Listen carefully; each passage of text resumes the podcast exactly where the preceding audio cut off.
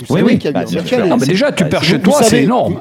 Et, et, et, et- Mais Mbappé n'était pas là au coup d'envoi. Attends, non, non, mais attendez, vous savez qu'il y a eu un match aller. Jérôme, tu as joué des matchs à l'extérieur en, en Ligue des Champions. Ouais. Tu, as- tu sais comment, c'est- combien c'est difficile. Comment c'est dur, ouais. Euh, Pascal, tu as joué des matchs, euh, euh, à des matchs euh, en Ligue des Champions à l'extérieur. Tu, tu sais combien c'est difficile. Ah là, non, le mais Jean-Michel, tu as raison. Là, le tu as problème, raison. le problème, le problème, il n'est pas d'avoir une défense solide. Si tu avais gagné un 0, qu'est-ce qu'on dirait Si tu prends pas de but, tu es qualifié. Ouais. Donc le cas Bappé, je dirais pas, je dirais pas qu'il passe au, au second plan, mais il serait moins préoccupant. Mais là, t'as pas gagné au match aller. Mm. Là, tu c'est es obligé de, mar- de- de- de gagner au match retour. Mm. Et pour gagner, messieurs, euh, jusqu'à preuve du contraire, jusqu'à preuve du contraire, il faut marquer des buts.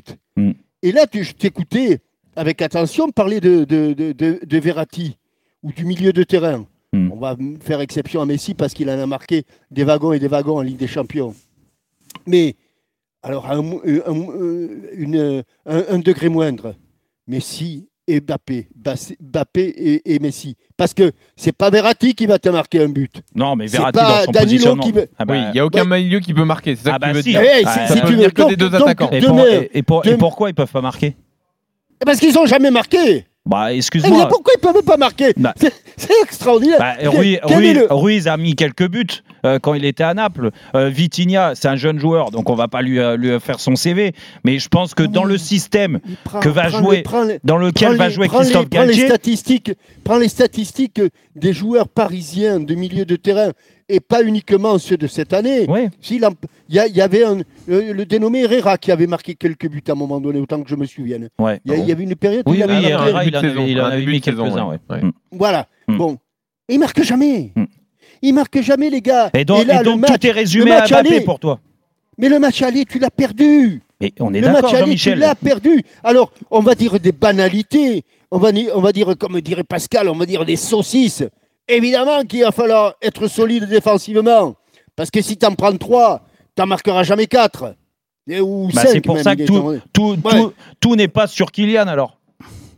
C'est un mais ensemble de choses. Mais être solide défensivement, c'est normal. Et là, c'est encore plus important parce que tu as perdu le match aller. Ouais. Oui, mais réponds à la question vous- quand même, Jean-Michel. Est-ce que tout Mais dépend c'est de la Mbappé question. Bah, mais, euh, mais, alors, mais, mais Pour toi, tout dépend de Mbappé. mais Jean-Louis, tu vas, mais Jean-Louis, c'est quand même extraordinaire. Tu vas mettre le match dans son vrai contexte.